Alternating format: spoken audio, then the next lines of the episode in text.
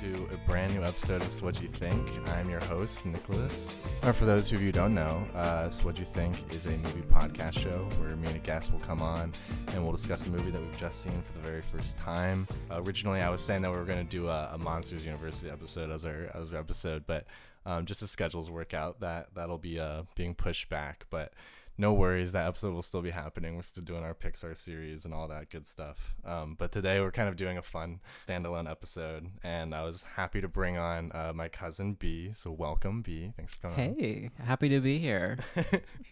Thanks for like coming on last minute, filling in, and like doing this. Of course, I have nowhere else to be.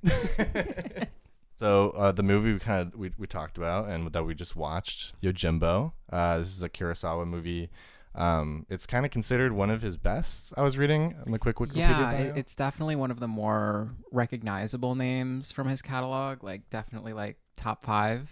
Um, it's it's one of them. It's one of those movies that I think has a big reputation, partially on its own credit and partially because of uh, its influence.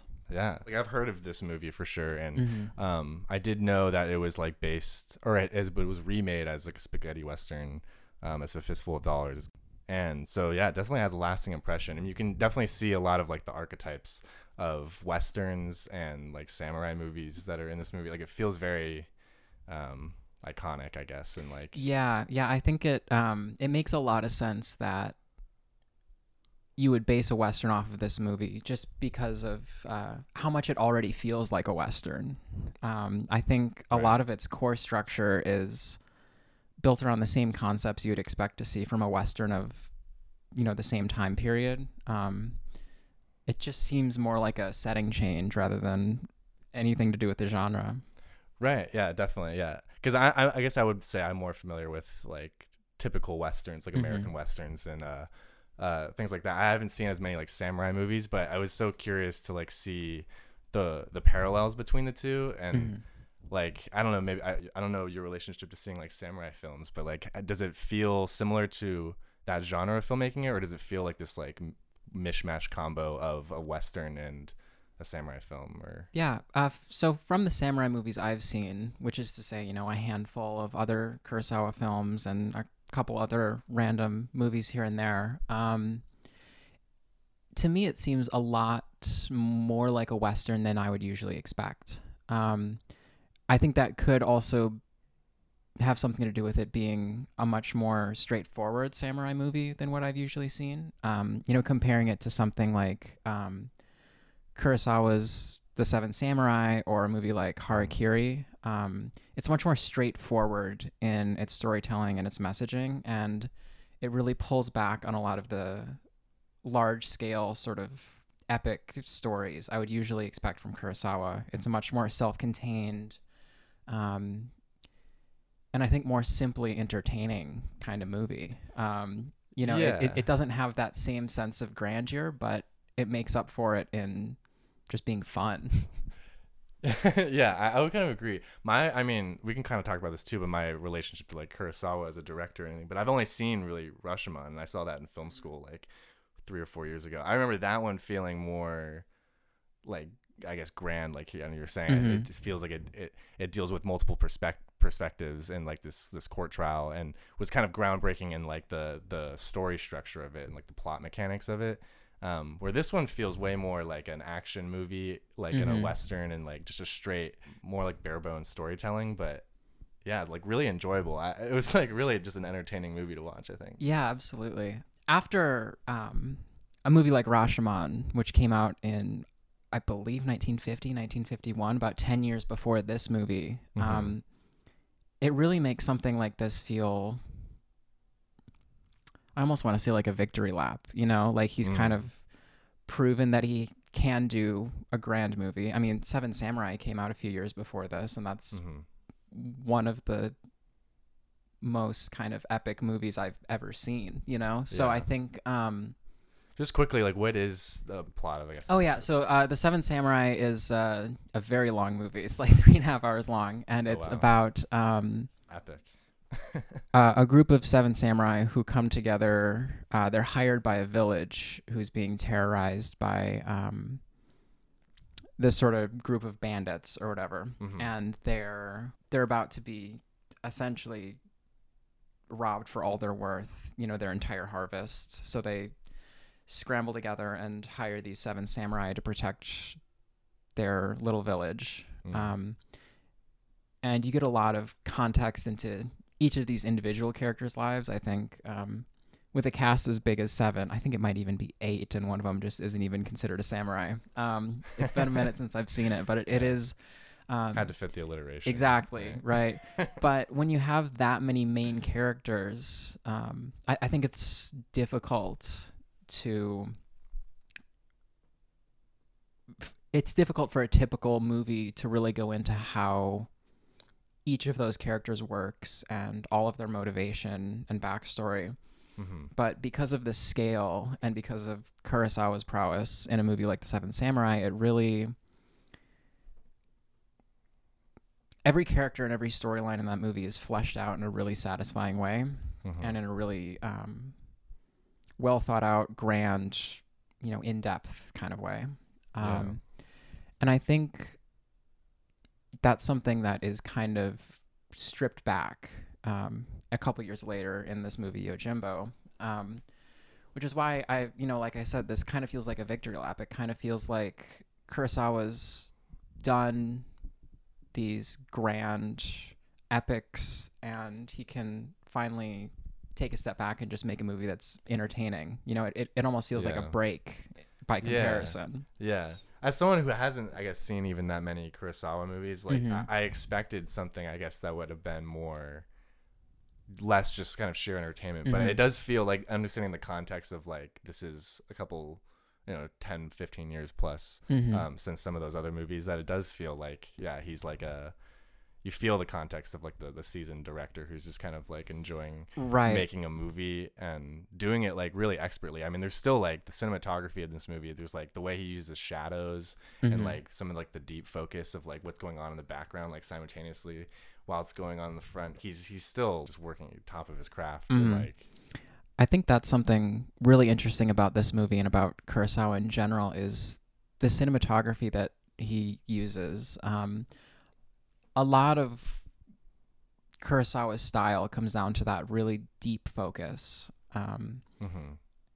and I think this movie is really no exception. It's almost entirely these wide shots, just stopped all the way down to have everything in focus. Um, and you can even notice basically every ex- exterior shot is shot in just full on sunlight, noon, middle of the day, um, Yeah, bright yeah. as possible. Because frankly, at that time, you know, on that film stock with those lenses, you really need as much light as you can get to get that depth of field totally.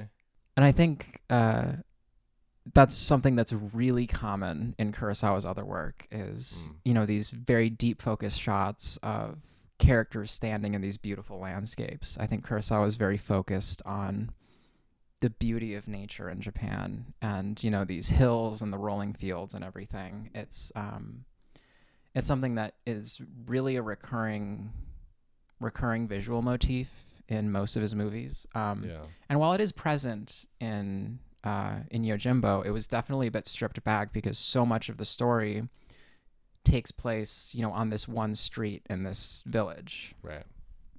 Yeah, so we haven't even said, I guess, the plot. Not to interrupt you, but we Yeah, we maybe- maybe we should loop back around.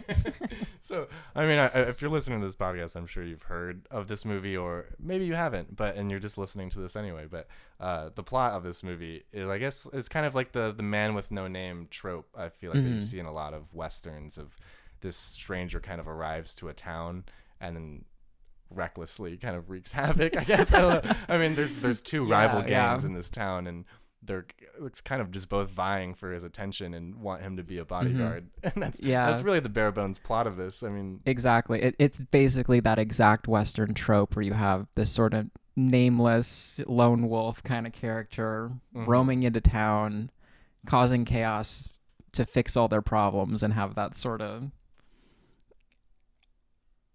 add that sort of honorable macho kind of uh kind of spirit to this town that is already in total turmoil.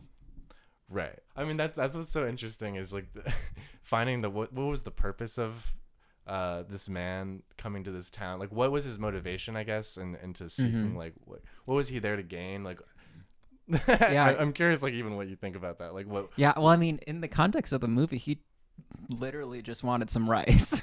he was just passing through, wanted a meal, wanted to make a little money.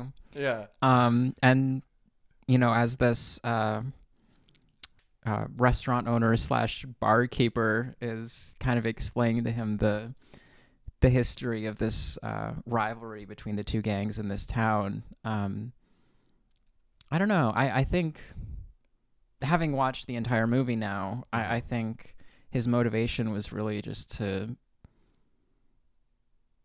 restore order to this town just for the sake of being kind of a good guy. I don't know. He he doesn't really seem like he has much motivation. You know, he leaves behind all the money. He passes everything along. He doesn't even live in the town afterwards. You know, he doesn't stick around. He just kind of comes in, fixes all their problems, gets the shit beat out of him, and moves on. and the fixing of all their problems is kind of mass murdering every criminal in the town, which is one solution, I think, to Mhm. to uh, cr- you know criminal overlords and taking over the town. You know, Yeah, I mean, he kill all of them, but he was some of it was more clever than that, but Some of it, yeah, sure, but that really was the gist of it. Was kind of yeah, I mean, he says at organized the slaughter. Yeah. Yeah. He's like, I see a lot of bad people in this town, and I just gotta wipe it clean. You guys can start fresh. You know, it's it, it's kind Yeah. of psychotic. The- the- a the- little bit yeah it's definitely a kind of a vigilante god complex kind of thing it is, yeah, and yeah, I, I'm curious, like in the in other like samurai films or even just like Mhm. Kurosawa films, like are there similar like heroic characters that like are I don't know, almost like anonymous figures that kind of come in as these like judgment like godlike people who are you know you know he- Sure, he comes yeah, into yeah. this town and he's like uh determining whether these people are good or bad and he he decides I I, I choose to like you know in his eyes I've, I've cleaned the town I've purified it or whatever and then he Mhm. moves on and he's like I've done a good job now it's time to move on you know is that something that you've seen in like other of his films or yeah I, I think it's pretty similar to some of the characters in the seven samurai. Um, obviously um, with seven samurai um, a lot of the characters have very different motivations different personalities but i some of them definitely have that same feeling. Um, i think that is something that's relatively common in the genre, uh, both with samurais and westerns. Uh, later in his career, he kind of moved on to more um, more grand scale kingdoms fighting, and Mm. rather than these smaller scale battles just for a village. Um, sure with something like Ran, you know, Ran is essentially a, a retelling of King Lear.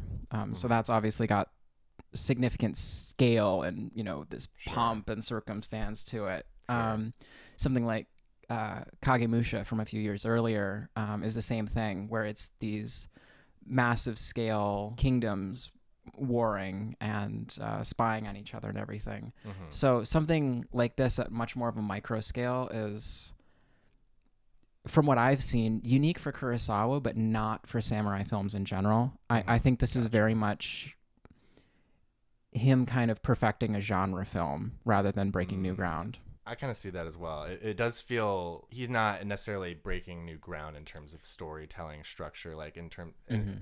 at least how like Rashomon was, and it seems like some of his other films where he's like more interested in like innovative plot mechanics, but this Mhm. feels like he is specifically kind of doing like a western samurai film Mm-hmm. and then like leaning into like tropes and archetypes of like films that are similar like that.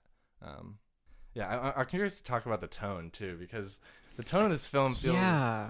it's very singular. It, it feels very like simultaneously playful and like uh, what's the word? It's like um.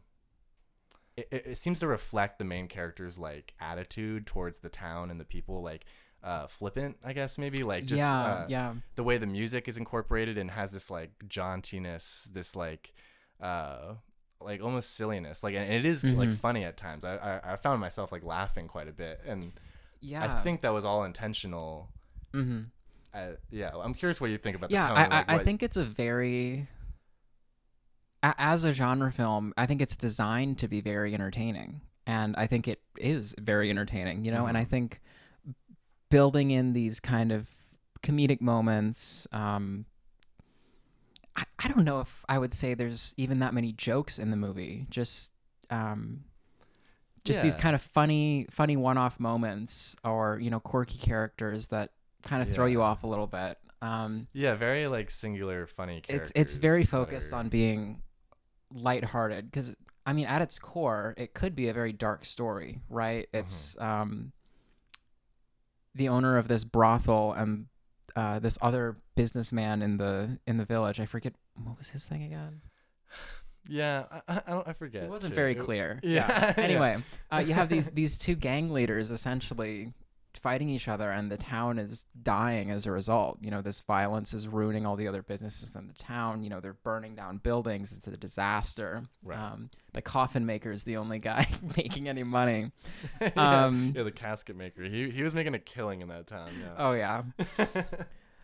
Um, but yeah, I, I think despite how dark the core concept can be, um, I think our hero kind of brings a lightness to it, and he's he's clearly very casual and very uh, confident and manipulative with the situation. I think he, Mm. he he's really doing it more for fun and for himself rather than for the good of the town or for honor or anything. While while that is probably Yeah. an element, it's clear that he's enjoying himself. Right. I mean, there's even a few lines where he's like, "Oh, that was very amusing." Like the, the Yeah, yeah, moment yeah. near the end where he's like hiding in the in the the basket. I guess that that's gonna be like the Mhm. I guess That- like a the casket. casket, Yeah, I guess yeah. it's a casket. Yeah, but it looks a lot like a basket. And he, uh, offers another guy to help carry him to the cemetery or whatever, and then uh, Mhm. tricks him essentially to hel- get help to moving him to the cemetery. And he just said that, oh, that's very amusing. And it, he, he has this whole attitude the whole time that he's like, he never is worried that he's gonna like die. And as an audience, you're never really worried that he's gonna die, even though he kind of does get like tortured and beat up. There's this like heroic arc that you know he's gonna Mhm. like make it out in the end, and that's his attitude towards it.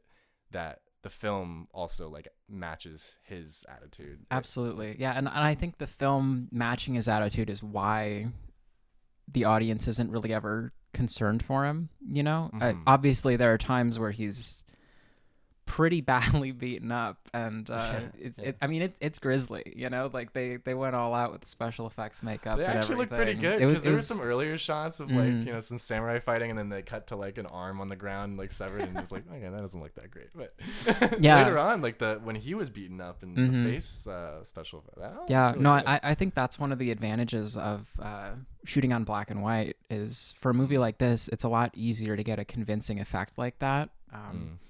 And I think it also helps that uh, Kurosawa's style is mm, very limited in its use of close-ups. He's much more interested in these, you know, wide-angle, deep focus shots. So you don't really get a ton of close-ups on the face, which I think also lends itself to making special effects like that look more real, just because it's uh, you're, you're not getting as much of that close-up detail. Um, sure.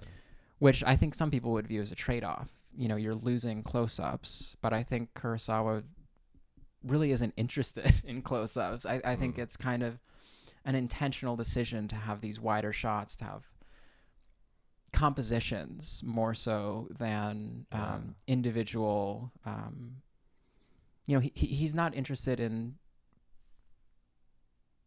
running down the list of you know we need a wide, we need a medium, we need a close up, and we'll fix it in editing. You know what I mean? He, he's Sure. he's he's very focused on getting the correct compositions and the correct camera movements, and I think Yeah, very intentional with Mm-hmm. it makes a lot of sense to do that in a medium or a wide. Sure. Um, yeah, no, I think that's really interesting. It, it- all of his shots do like they feel like paintings, and there's like so much to like take in in every single shot because they're so carefully mapped out. They're they're. I mean, the average like shot length seemed like relatively long too. I mean, they kind of like would- Absolutely, would, yeah. turn transition into this other shot that, that would then have something else going on in the background and. Um, I feel like that also like lends itself really well just to showing off like the set, the Mhm. character, and like costume design, and like there's a lot of extras and a lot of like the multiple scenes of like showdowns of the two rival gangs and there's so much detail that you can like see i think because there's like so much going on in the background you can like there's it, it feels it helps you like dive into the world. I think too. Mhm. Like it. that's that's something Kurosawa was really good at is um, within one single uncut shot framing multiple compositions and you know moving between them with different camera movements and I think um, because of the setting in this movie because it's all taking place in a relatively small area you don't see as Mhm. much of that as you would in some of his other movies Sure. um, but it's definitely still there and it's definitely still something that he's a master of No, yeah, he he's he's the real deal. Who would have thought Kurosawa, the real deal? Yeah. A couple of things I wanted to note, just not not to go too away from this, but I I- I wanted to just be like, I noticed I guess like a few like influences I guess from like later movies that have come after this that I thought were like kind of Oh, interesting. yeah, like, no question. Um, like even like I think you mentioned it while we were talking, like Star Wars. It definitely seems like kind of an Yeah. influence. And, yeah, like it is kind of a joke, but even just not even just like the wipes and the transitions, the way they would use Mhm. that, but like the the Western aspect of it is- Mhm. was felt very similar in this like uh this anti-hero and this the style of it like and the tone almost kind of matches like yeah, this self or this like awareness and this silliness and like entertainment value mixed with like kind of darker themes and like uh I don't know rivalry and good, Mhm. good and evil and yeah. I, I know George Lucas has gone on record many times over the years, uh, citing samurai films as a huge influence for Star Wars, and I think this is a great example of that. Um, like you're saying, with specific techniques like the wipes with the editing, um,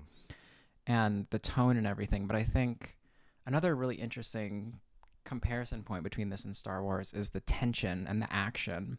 mm, Um, in a scene uh, right at the very beginning, our main character is kind of goading the two factions to fight each other, mhm, and they're kind of you know they're making these tiny little comedic advances at each other and they're slowly closing the gap. And then right before they actually get to fight um, someone a messenger comes in and essentially a cop is coming in from from Edo. And it just totally shuts it down. And I think that's something that you get both tonally and um, mechanically is very similar in Star Wars is this sort of almost comedic tension building up. Yeah. Um, and I, I think it's very clear that there is a lot of influence there. And just watching this having seen something like Star Wars like it seemed so evident. Um and to see like knowing this came first is like interesting that that is something that he's probably inspired by. And this was probably like 15 years before I guess Star Wars. So it's yeah like it was not 15 even 20 that. years. Yeah it's like not too far off from when that happened. But yeah were there any other like movies or anything that you've seen that have that that came out I guess afterward that you think might have been influenced by this this film?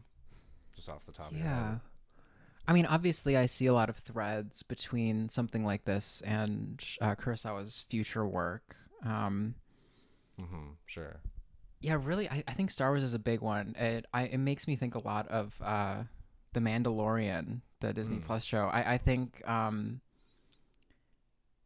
obviously that's drawing a lot more from Star Wars than anything else, but I think you get a lot of that same Western feel and that same kind of wandering hero. You know, he's got a moral code, but he's also kind of in it for the money. Mhm. Um, right it's definitely a similar similar feeling. So whether that was grandfathered in from Star Wars or if there is more direct influence, um, Sure. something like that makes a lot of sense.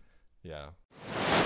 Okay, one one idea I guess that the film brings up that I'm kind of curious to take on is uh this stranger who comes into the town. He's like a samurai. He's like a, a ronin or whatever. He, he's like a you know, he's his he specializes in using a sword. And then there's this other character who's kind of the antithesis of him who is working for the rival gang and then later on the same gang when he switches sides. But he's like a gunslinger, I guess. And he's like Mhm. the only one in the town really that uses a gun.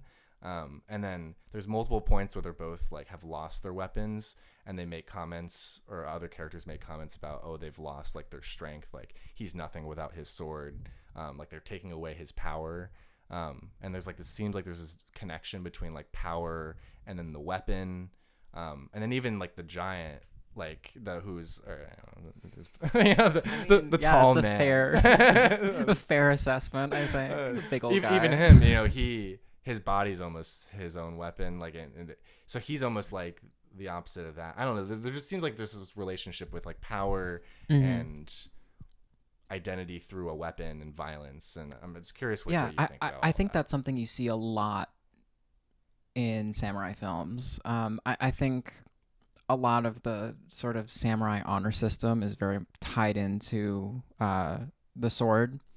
And I, I Mhm. think you see that in a lot of different cultures. You know, I know um, Sure. like Vikings have similar stuff. Um, you, you see that all over where any warrior culture, the the weapon is very important to both their honor and uh, to take into the afterlife. Um, Mhm. Which I think you know again is something that was referenced as our you know our gunslinger lays dying. He's desperate to get his pistol back. Um, right. I Yeah, think literally. yeah, I, I I do think it's interesting that um, we have our sort of main character who's, um, you know, I would I would say a middle aged man. He's in his 40s Mhm. um, and then you have this younger uh, character who's similarly intelligent. He's one of the only intelligent antagonists in the whole movie.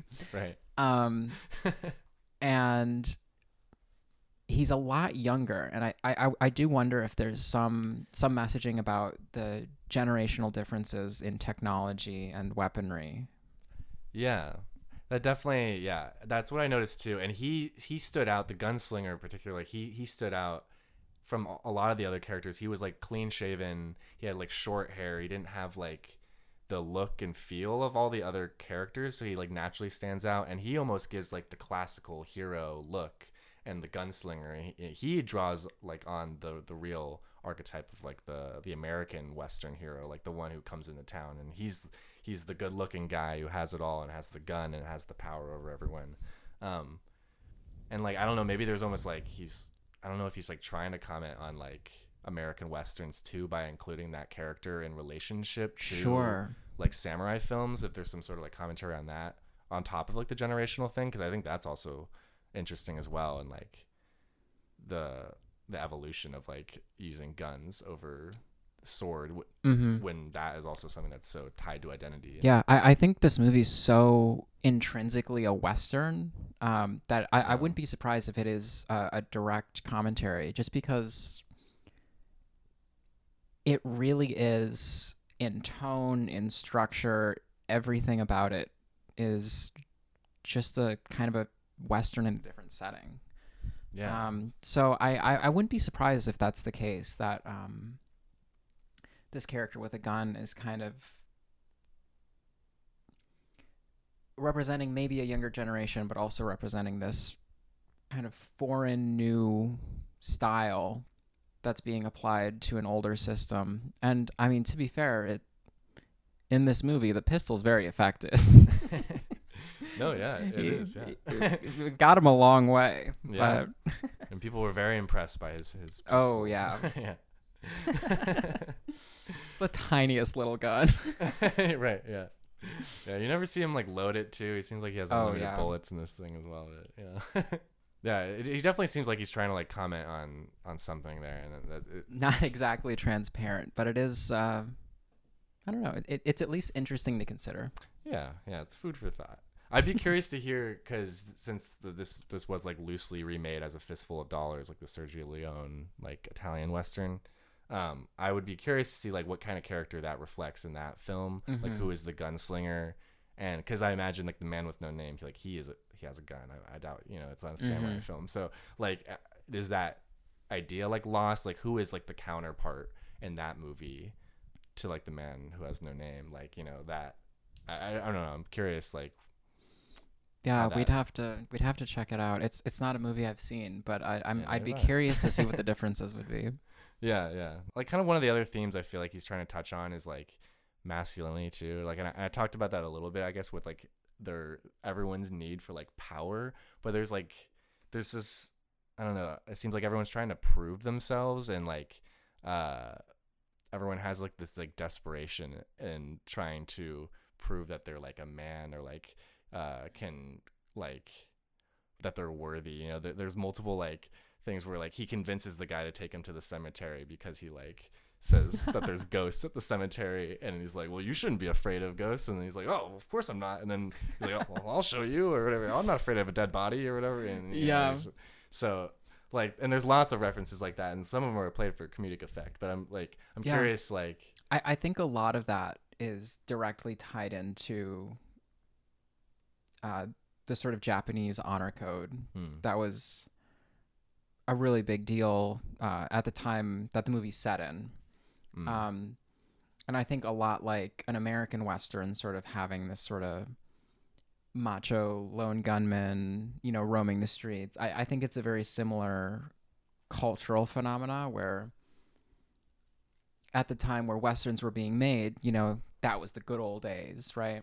And, mhm. and I think it's a similar thing in samurai movies where you're kind of looking back at um, you're looking back in an older era with what a modern audience would perceive to be more honor, uh, more class, you know, and and I think that's really what it's all about is that sort of macho attitude, maybe with the exception of uh, the guy. Uh, going to the cemetery, I think he, he was Yeah. just stupid right. but I, Yeah, I think he a lot of the other characters are um not maybe not really leaning into it but definitely built on a foundation of that honor code Yeah.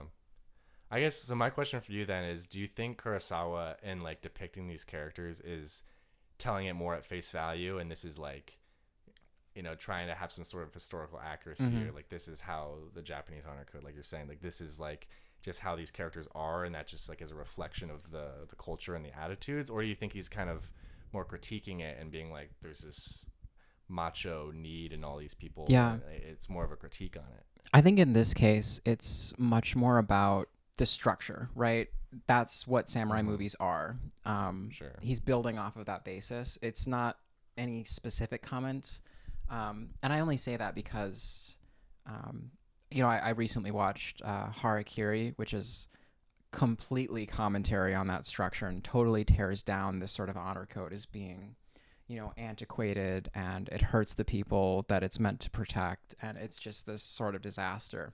Mhm. Um, but then in a movie like this, it's it's it serves more as a backdrop than any sort of uh, specific theme or uh, or you know point. I, I think it's Sure. just that's just kind of what a samurai movie is. Just Yeah. how like in a western you would expect them to be kind of macho.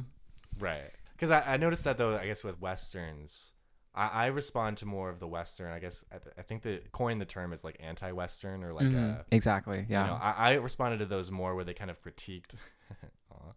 My dog Sandy's laying on my bed right now. Um, but I, I like I respond to the anti-western, I guess, a little more because it feels like it's critiquing the established like tropes and Mhm. archetypes of the western, and also just like the real life like idea and like colonial aspect of like the white man infiltrating like Native Americans and you know Mhm. and it- they seem to like reflect that attitude and critiquing it and giving commentary on it more. And so I was kind of curious if that like reflects into samurai films, if if Kurosawa is Mhm. more playing into like the genre film and just kind of giving a straight genre, or if he's trying to Yeah. like the the impression I get is that it's it's much more of a straightforward genre film. Sure. Um, it, it's less of a critique and more of just utilizing those tools to make an entertaining film.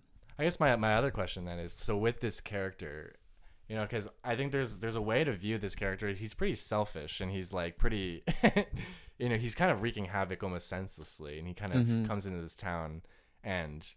You know, you could argue that he's like purifying the town and he rids of all the all the criminals, which in a way he is doing, and he does kind of leave the town better in some way. But he's inflicting his own moral judgment, and there's like many times that he just like straight up acts selfishly and then like Mhm. for his own benefit. Is he do you think I, I i'm curious like i guess your reading of like do you think he's just portrayed as a straight hero? Or is he like are you supposed to leave the film being like satisfied? Like oh he bettered that town you know? Like he, he saved the day. Yeah, or I is it like who is this guy?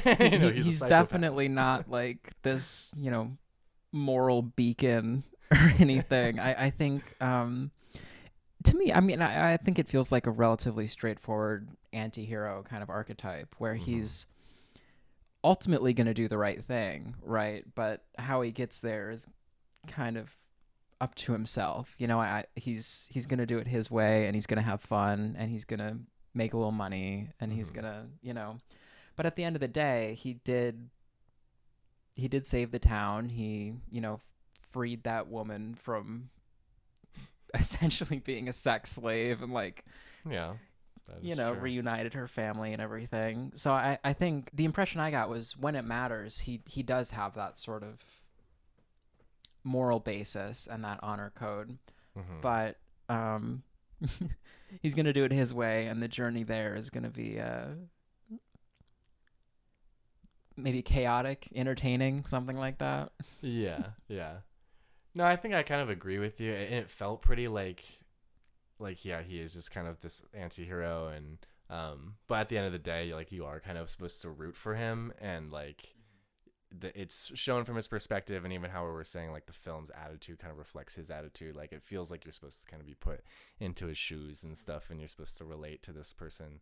I think Um, it's also important to note that he's kind of, d- despite his flaws, he's also still kind of morally the best character in the movie. You know, Yeah, basically yeah, everyone else is just so morally bankrupt.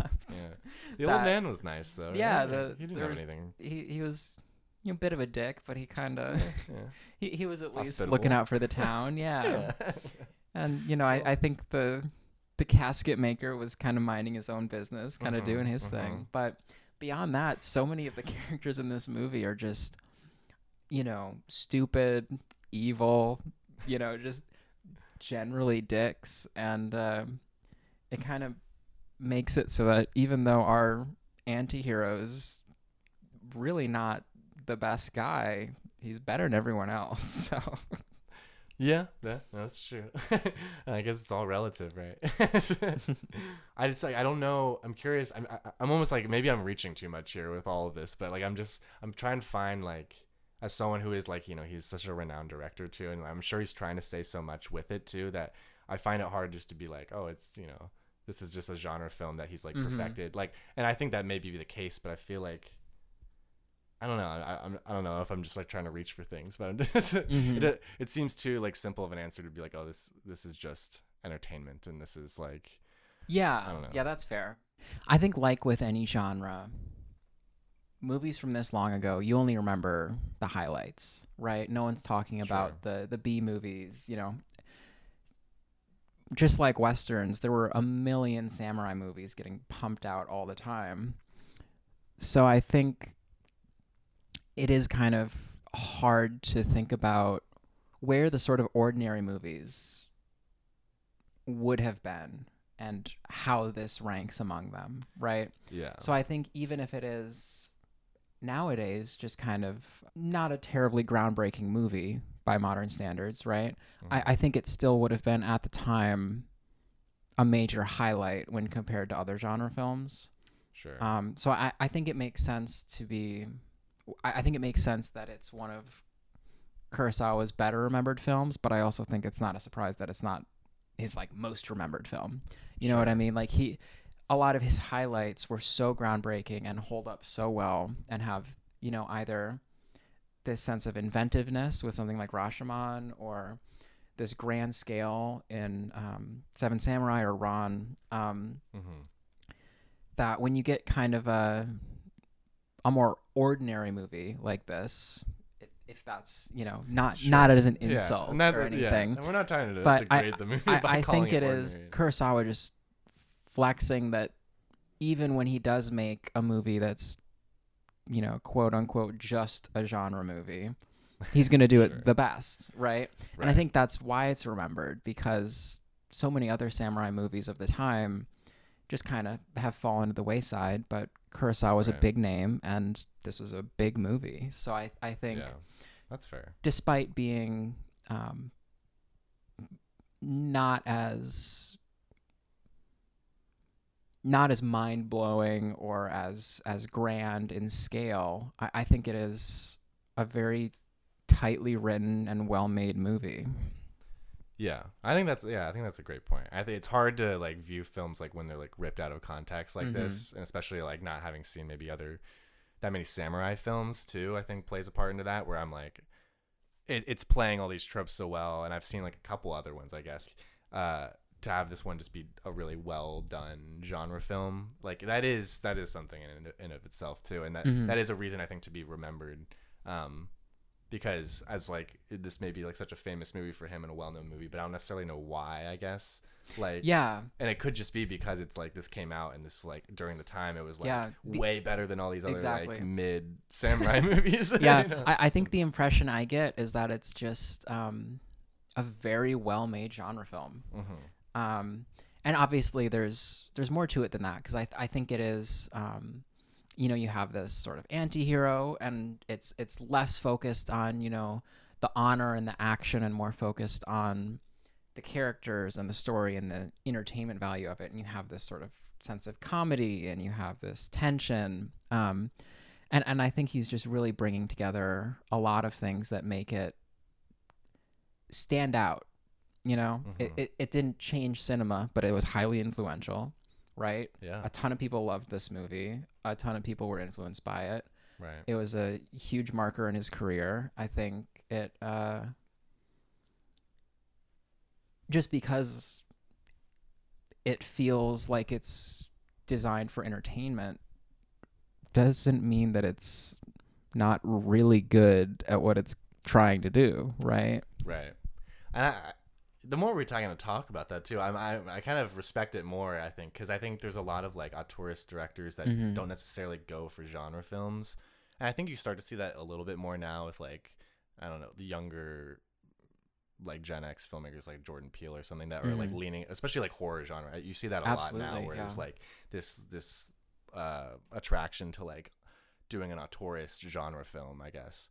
Um, or like just taking a like having an auteurist director tackle something that is normally has pretty uh, laid out ground rules of how that genre functions and like um, you have to fit into certain boxes and stuff. But I think it's interesting to see Kurosawa like do something so different. Like Rashomon feels very very different than this Mhm. movie to me, and like it's interesting to see that kind of range, I guess, in like a director. Yeah. Yeah. to, to me it feels like something um you know again to go back to the seven samurai it, it feels like kind of just a a smaller micro version of that movie right Mm. you're you're dropping the scale you're dropping all of the importance and you're just you're making something well and you're making something very entertaining right Yeah. with something like the seven samurai you know again it's a long ass movie it's like three and a half four hours long Sure. Yeah. um, and you have all these characters and you have this massive scale and you have these you know day long battles and everything Mhm. um, so to kind of strip that back and just focus on one character and one situation i, I think is the, it, it feels more like it's um, it kind of feels like a love letter to the genre more than anything else right it, it Mm. feels like it's Kurosawa maybe doesn't feel like he needs to make anything groundbreaking because he can just make a really good movie in a really good genre, you know. Yeah, it does kind of feel like a love letter. It, it does feel like respectful of the genre and just Mhm. like doing it really well. Um, and the movie's like extremely watchable, I guess. Is like at the end of the day, this movie's like It's fun. it's fun. like it was actually a, a pretty fun watch, and even though it's kind of dark and the tone of it keeps you keeps it light enough that it's like just you you Mhm. treat it as like an action entertainment kind of western movie like that where it could get bogged down and it could get slow. Like this movie's not slow at all, and kind of have to respect. yeah, it. it really feels like you just plucked one of the fun comic relief characters out of Seven Samurai and gave him his Mm. own movie, you know.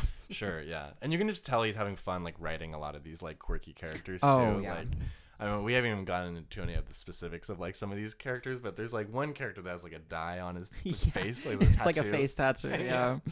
I mean, there's like so many. I mean, we the, they talked about the the casket maker and talked about the guy who helped him carry to the cemetery. Mhm. Is this the idiot character? But there's so many that are you can you just tell he's having fun writing it, and it's like fun to watch. Like it it, it feels very like I don't know. It seemed like he was just having a good time making this kind of movie. But yeah, okay. Kind of starting to wrap up the conversation. I, would you? How does this rank in terms of a lot of the other Kurosawa films? Because you you've seen Yeah. a handful of them. So I, I think like with all of Kurosawa's films, it was masterfully made, right? He's he's an amazing writer. He's an amazing director. The cinematography's great. Mhm. Um, it, it's like so many of his movies. It's difficult to find things you don't like about it, right? Mm. So it just kind of comes down to preference, in my opinion. Yeah. So I really appreciate um, the grand scale of his other movies. So while this is definitely something that's easier to recommend and easier Sure. to suggest someone else should, you know, like you said, very watchable, Mhm. um, but it doesn't have the same emotional punch and the same uh, grandeur as some of his other movies. So I definitely appreciate it, um, but it's not going to be one of my favorite.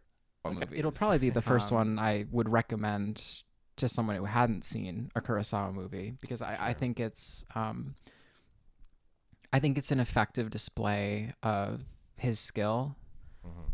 um, just because it's it's so tightly written, it's so well directed, it's very fun, it's entertaining, it's very easy to get into. Yeah. Um, so while it doesn't have the weight I would personally prefer it to have, it is an, an excellent movie. Yeah, I think that's I think that's a good way to put it. It definitely feels kind of like an entry level point for Mhm. for Kurosawa if you like hadn't seen other films or even like a samurai film. I think or you Yeah. it, it works as an entry point for a lot of Yeah, I, I think if you've never seen a samurai film, it's a great place to start. yeah, definitely. I mean, it's it's very well made, and you do get a sense I think of like his overarching style and stuff with a deep focus, like you're saying. I, you get a lot of like his still signature mark on the film while still serving like another genre. Um, but yeah, I, I think for me, I, I think yeah, I think I liked Rashomon probably a little bit more in terms of like the innovativeness of or the innovation of the uh, but in terms of the innovation of the storytelling and like Mhm. the multiple perspectives, that was like one of the first movies I feel like to ever kind of like play with telling multiple perspectives and Absolutely, like, yeah. uh, reimagining like various scenarios as someone's retelling it and uh, that just seems so engaging to me and I, I'd be more curious to see like other films that he's written as well that like play with story structure and stuff I'd be I- if that's something that he's kind of kept interest in throughout his career or if that is something that is like unique to Rashomon um, but in terms of this, I think yeah, it's a super watchable movie, and it seems to like recognize his style really well, and like, it, yeah, it feels like it's like a victory lap kind of movie. Like Yeah, saying. Like, it absolutely. feels just like a, uh, a really well made movie that's like pretty easy to watch, and, um, yeah, just like another great movie that Kurosawa's made. I don't know. Exactly. Yeah. Um, any any closing thoughts before we wrap up here about Yeah. Jimbo? I mean, I would say I definitely recommend this movie. I think um, Kurosawa in general is, in my opinion, one of the best and most important directors ever. Um, he's easily like top five for me, um, and I think top five for a lot of your favorite directors too. You know, like a- Yeah, anyone. of your artist's artists. Exactly. I Yeah. I think Scorsese talks about him all the time, Mhm, and mhm. I want to say uh, um, Coppola talks about him a lot too. Yeah, um, I'd believe it. yeah. Yeah. and I think he's a great entry point to foreign film for someone who's into older movies. Mhm. Um, highly recommend Kurosawa. Maybe that's my closing thought. Go watch yeah, a 50 Kurosawa minutes movie. into this Yeah. podcast, we are saying maybe we should go watch a Kurosawa movie. Yeah. Gotta check this Yeah. guy out. He's pretty good. I imagine if you're still sticking around, you've probably seen at least one Kurosawa movie or have some sort of interest in samurai. Otherwise, you're Yeah. just a big fan of me. Someone you know? fell asleep listening to the podcast. yeah, so. right. I accidentally turned this on, but um, yeah, this is a great Kurosawa movie, and this definitely actually makes me want to watch other Kurosawa movies. Um, and I I'm I'd be curious to see like other kind of watchable movies. This it- Mhm. it's inspiring in that like it, this was easier to watch than I, I think probably than I would have anticipated the movie. So it makes Yeah, me yeah, yeah. more excited to like just watch his other movies because they seem he's seems like he's interested in like an entertainment value on top of like bring interesting ideas. Absolutely. Yeah. I, I think at its core, um, I mean, I think Scorsese kind of got a lot of this from Kurosawa, but it's about essentially making these beautiful auteur films while still being essentially blockbusters, right? it is an action movie. A lot of his movies are action movies, right? Like they were box office hits. They were high budget movies that had big returns. Um, Yeah. So I think even though it is, he has this reputation and he is this, uh, you know, genius auteur and everything. At its core, it's entertainment, and I think he was designing a lot of his movies to be entertainment. Yeah, and I think that's the kind of intersection that I love of like film in general. It's like this, the the two sides of like where entertainment matches like altruistic like vision, Mhm. and like having a blockbuster that you see other directors still doing that now. I mean, Scorsese's like been doing that for years, and like Killers of the Flower Moon's like his. So he's still making movies that are coming out this year that are going to be like event movies that people still feel that they'll need to see like right as they come out. But even like someone like Christopher Nolan or something is still Mhm. kind of doing that where he's eventizing like original storytelling and you just don't see that very often and it's like always good to celebrate like Yeah, filmmakers that are interested in like both providing entertainment value exactly, and like yeah. interesting ideas even if it happened in the '60s. yeah yeah right yeah but i don't know i think that that's interesting and it's cool because I, I guess that's something that i discovered i think by watching this movie is that kurosawa was interested in entertainment value as Mhm. well i mean rashomon's also very entertaining as too but um Yeah, it was definitely an earlier. Yeah, I, I think Rashomon is kind of more of like an early kind of proving himself kind of movie. Yeah, it does feel like one Yeah. of those first movies by a director, and they're like trying to like throw all their ideas in there a little bit. Exactly. Like it's it's the big break. It's the it's the film school movie. yeah, right. It's, yeah, it's his Pulp Fiction or whatever. But, it's, it's, um, but yeah, I mean, this movie's great, and I definitely would like rewatch it, and I'm I, I'd be more curious to watch other of his movies now. Um, Yeah, no question. yeah thanks for listening, everybody. This thanks for coming on, Bea. This yeah, really appreciate of course. it. Um, that wraps up another episode of what you Think. Uh, we'll have another episode on Tuesday, um, and we'll see what that episode ends up being. But you know, stay tuned for that one. Um, until then, all right, peace.